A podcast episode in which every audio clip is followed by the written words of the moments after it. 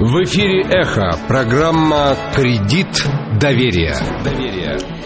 Добрый вечер. В эфире «Кредит доверия» в студии Наталья Калугина. А в гостях у нас Владимир Мау, ректор Академии народного хозяйства при правительстве Российской Федерации, главный редактор журнала «Экономическая политика». Рада, что вы к нам вернулись. Вы недельку пропустили и э, вернулись к нам. Спасибо. Добрый вечер. И, э, наверное, с самых свежих и, как мне кажется, животрепещущих э, новостей. Нас ожидает постепенное увеличение стоимости продуктов на 10-15%. Это сообщает портал Mail.ru. Все дело в том, что своего продовольствия в стране пока не, хватает. Магазины винят во всем хозяйство, а сельхозпроизводители ссылаются на засуху и неурожай. По данным Росстата, стоимость продуктовой корзины выросла почти на 1%, молоко подорожало на 4%, рыба на 1%, сахар на 0,1%, а мировая цена на сахар самая высокая за последние 30 лет. Как расценивать эту информацию? Вы знаете, ну то, что у нас экономика инфляционная, это известно. То, что у нас инфляция сильно выше, чем а, в развитых странах, это известно. Равно как известно то, что у них кризис э, был связан э, со стагнацией или цен или очень низкая инфляция, а у нас он был связан с высокой инфляцией. В этом смысле я хочу напомнить, мы уже два года здесь разговариваем, наша антикризисная политика э, различается, потому что там задача стоит стимулировать рост через инфляцию, которая не, растет, а у нас все-таки затормозить инфляцию.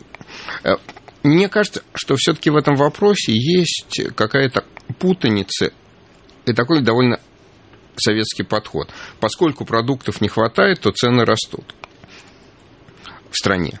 А, но э, это не проблема дефицита сама по себе. В открытой экономике э, всегда продукты отечественные могут быть замещены импортом. Это... Пардон, я тогда сразу перебью. Если сейчас цена на сахар самая высокая за последние 30 лет на мировом рынке, то что же нам ждать? Э, нам ждать э, то, что, наверное, сахар у нас будет несколько дороже. Но вообще-то у нас, я повторяю, у нас цены растут. И растут сильно быстрее, чем в развитых странах мира. С нами сопоставима только Индия э, из разных, э, из, более, из стран двадцатки. Поэтому, да, э, вот я бы избежал этого алармизма.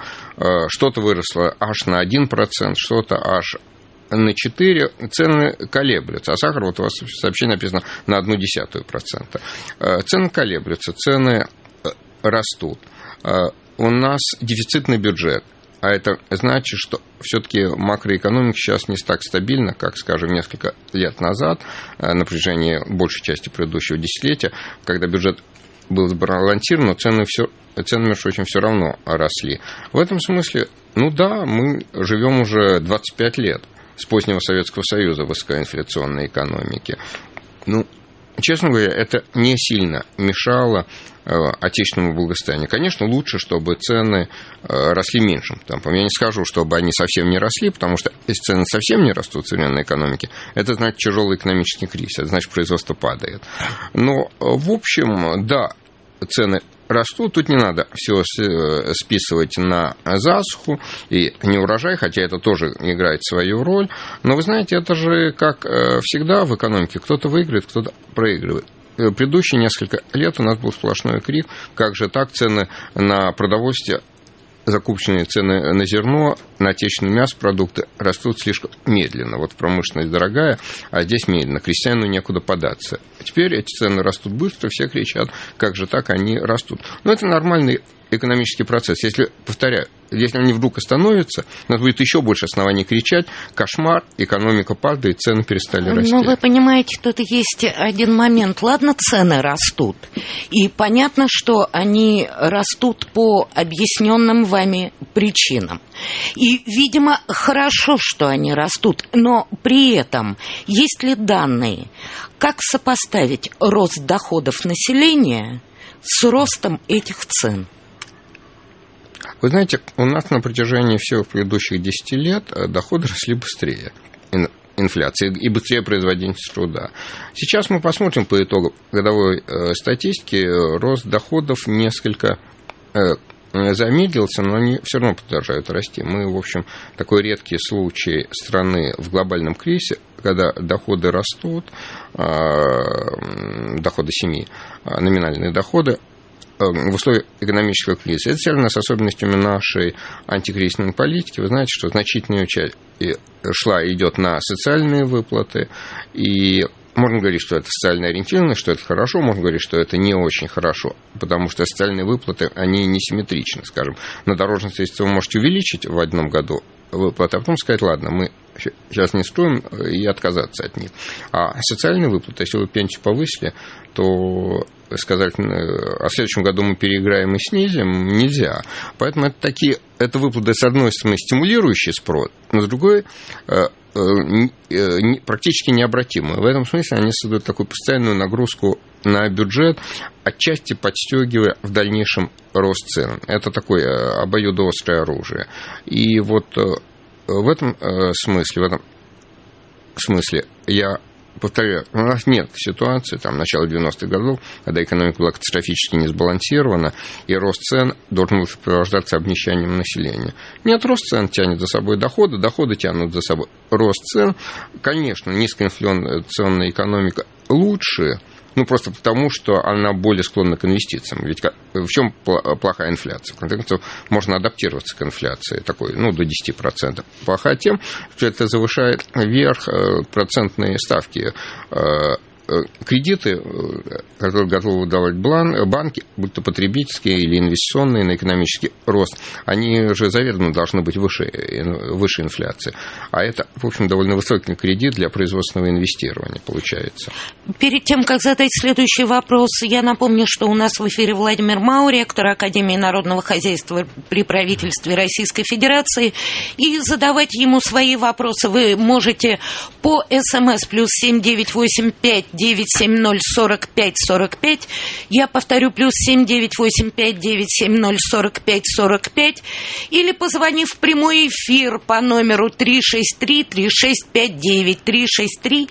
363-3659. И вот э, теперь вы говорили, что социальную экономику, социально ориентированную экономику можно оценивать по-всякому. Долго французские профсоюзы гордились своими достижениями, в том числе и в пенсионной области. Пришел Николя Саркози, оценил их э, достижения, выяснилось, что они вредны для экономики, провел пенсионную реформу, страна взорвалась, а как, э, как, скажем, если эту ситуацию экстраполировать на нас?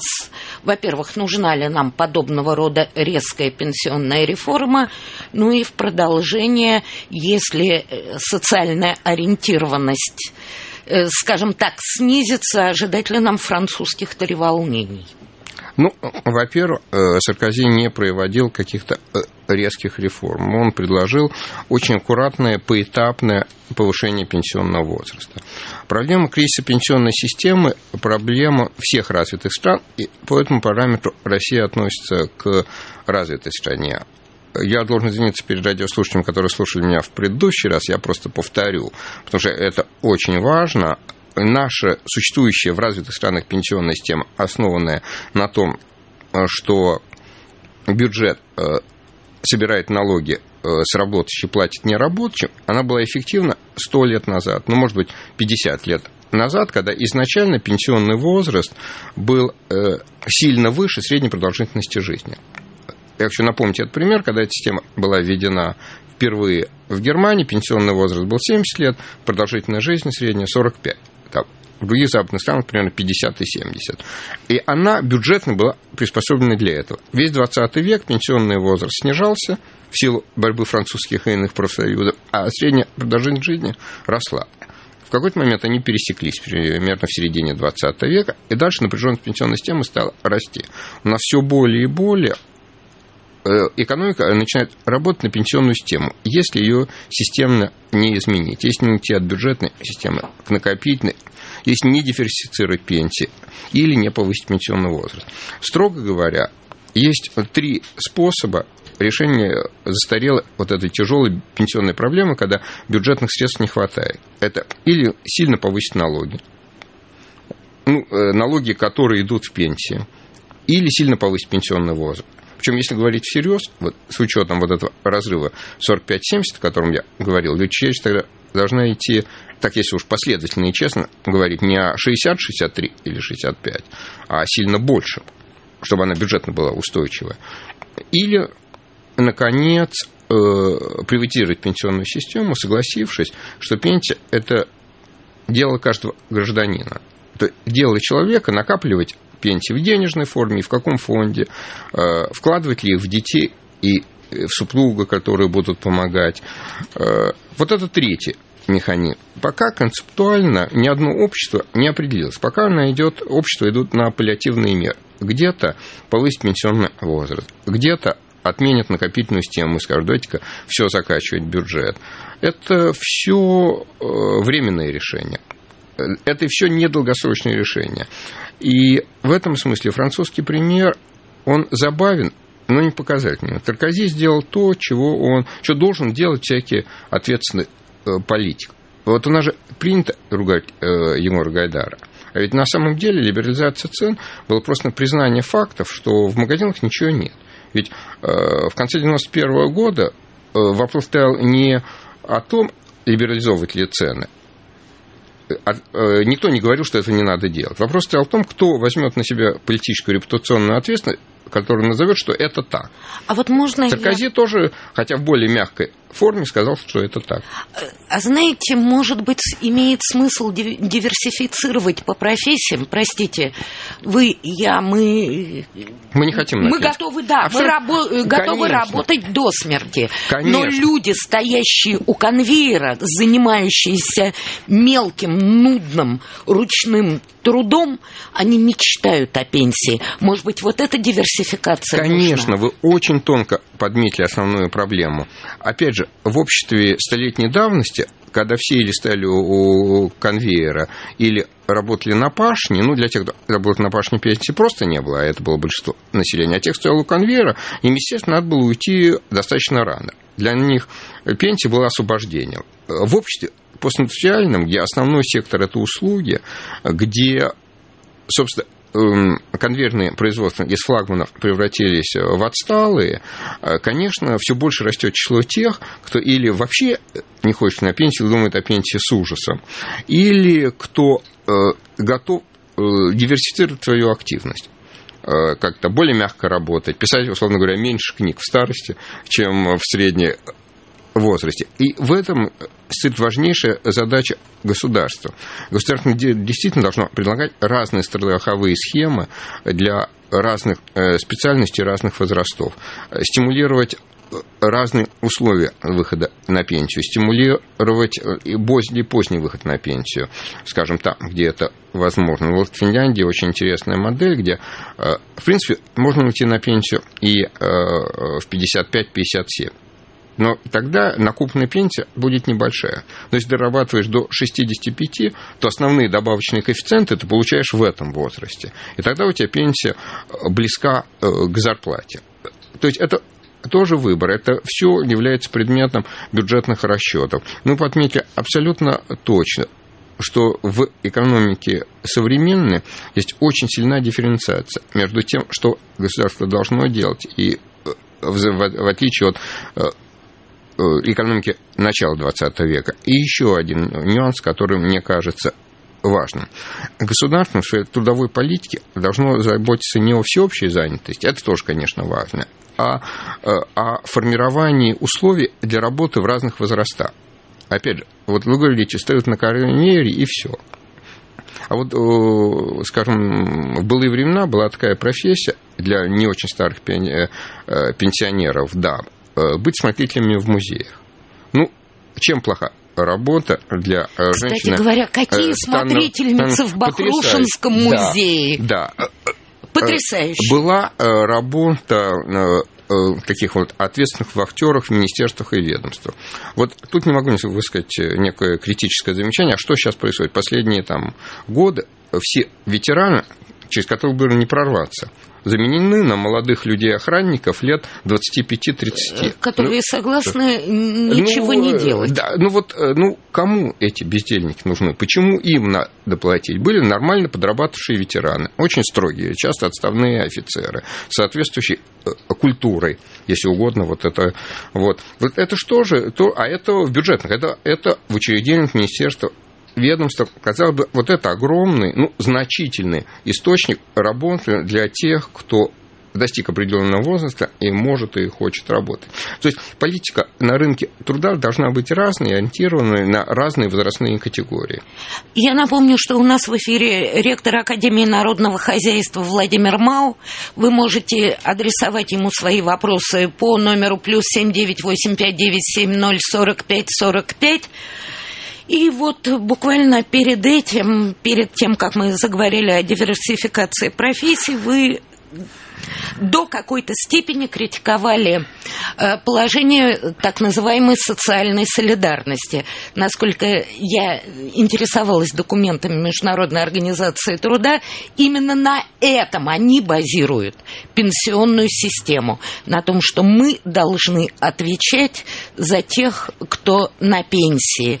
Э, почему тогда экономический взгляд не совпадает со взглядом Международной э, организации? Ну, во-первых, потому что это хорошо, когда существует много взглядов. По существу же, ну, видимо, может быть, Международная организация труда придерживается традиционной такой традиционистской профсоюзной точки зрения. Тогда как, в общем, э, не принимается внимание современная э, демографическая ситуация, современная бюджетная ситуация.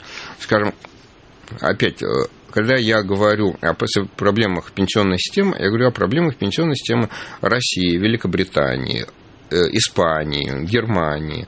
А вот та позиция, о которой вы говорите, такой традиционная национальная система, это отличная система, которая может работать в Африке, в Индии, в Китае, в странах, где особенно в Китае, где большой, где существенный экономический рост, но где подавляющее большинство населения живет в деревне и пенсии не получает и средняя продолжительность жизни все-таки относительно более низка, чем пенсионный возраст. Это просто зависит от демографических и социальных обстоятельств жизни населения. Если население, люди растут, живут долго, ну, в России не так долго, как хотелось бы, но, повторяю, Россия демографически ведет себя как высокоразвитая э, страна, то у вас просто бюджетные возможности совсем другие. Совершенно разные ситуации, когда э, пенсии, на пенсии могут претендовать только городское население, и оно составляет где-то процентов 30 от общей численности населения, как в слабых и среднеразвитых странах.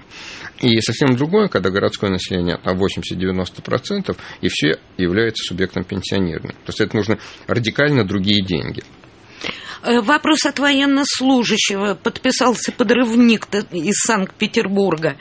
С учетом того, что, очевидно, повышать пенсионный возраст будут для обычных граждан и, например, для госслужащих, будут ли повышать пенсионный возраст для военных? И ну, есть ли в этом неизбежность? Значит так, во-первых, э, решение о э, повышении пенсионного возраста никто не принимал, и неизбежность повышения пенсионного возраста следует из экономического анализа, экономической дискуссии. Кстати, можно и предложить альтернативное решение, о котором мы как-то здесь говорили, это отказ от пенсионного возраста. Вообще уход в индивидуальные пенсионные схемы. Накопил, там есть на что жить, да когда хочешь уходи на пенсию. А, или не уходи вообще. А делом государства страховать бедность и инвалидность.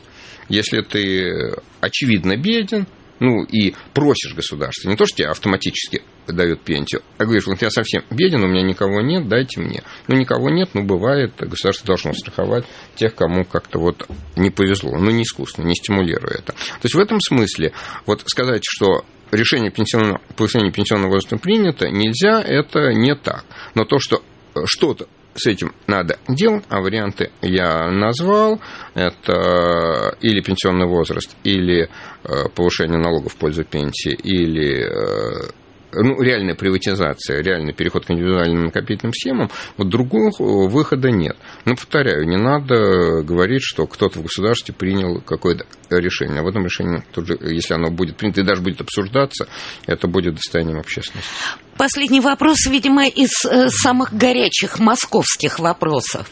Сообщает РИА Новости. При ограничении движения крупнотоннажного транспорта ПАМКАТ и внутри его транспортные расходы участников рынка электроники и бытовой компьютерной техники вырастут на 70%. К такому выводу пришли специалисты Ассоциации торговых компаний и товаропроизводителей электробытовой и компьютерной техники. Ну, понятно же, что это э, э, расчеты заинтересованных лиц. Я этих расчетов не видел. Выглядит странновато. Конечно, всем тем, э, кому это мешает по бизнесу, они странно, что мы считали 7, что на 70%, а не втрое.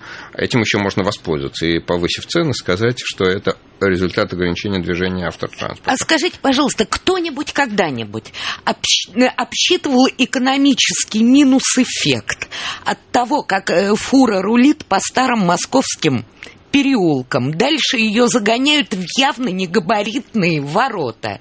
И э, выбегает буквально взвод людей, чтобы ее э, протащить под габаритом, э, по ну, габаритам. Да. Это же сколько они получают зарплаты, сколько тратится рабочего времени, как они перегораживают движение в это время в том или в ином переулке. Э, разве вот этот эффект не сопоставим с тем эффектом, который тоже идет в минус, если они не въезжают. Вы знаете, все это, конечно, никто не считал, все это предмет спекуляции и борьбы за свои экономические интересы. В конце концов, э, можно же фура приезжать и ночью. Да, это может быть э, кому-то менее удобно, но основному контингенту москвичей это, конечно, будет очень удобно. Поэтому мне кажется, что это решение вот в нынешней транспортной ситуации в Москве правильное. Хотя, конечно, идеально было бы иметь широченный проспект, где поместились бы фуры и велосипедисты. Ну ведь согласитесь, московские переулки безумно жалко, они же наши с вами. Да, конечно. К сожалению, наше время истекло. С вами был ректор Академии народного хозяйства при правительстве Российской Федерации, главный редактор журнала «Экономическая политика» Владимир Маус. Спасибо, Владимир Александрович. И я, Наталья Калугина. Всего доброго. Спасибо, до свидания.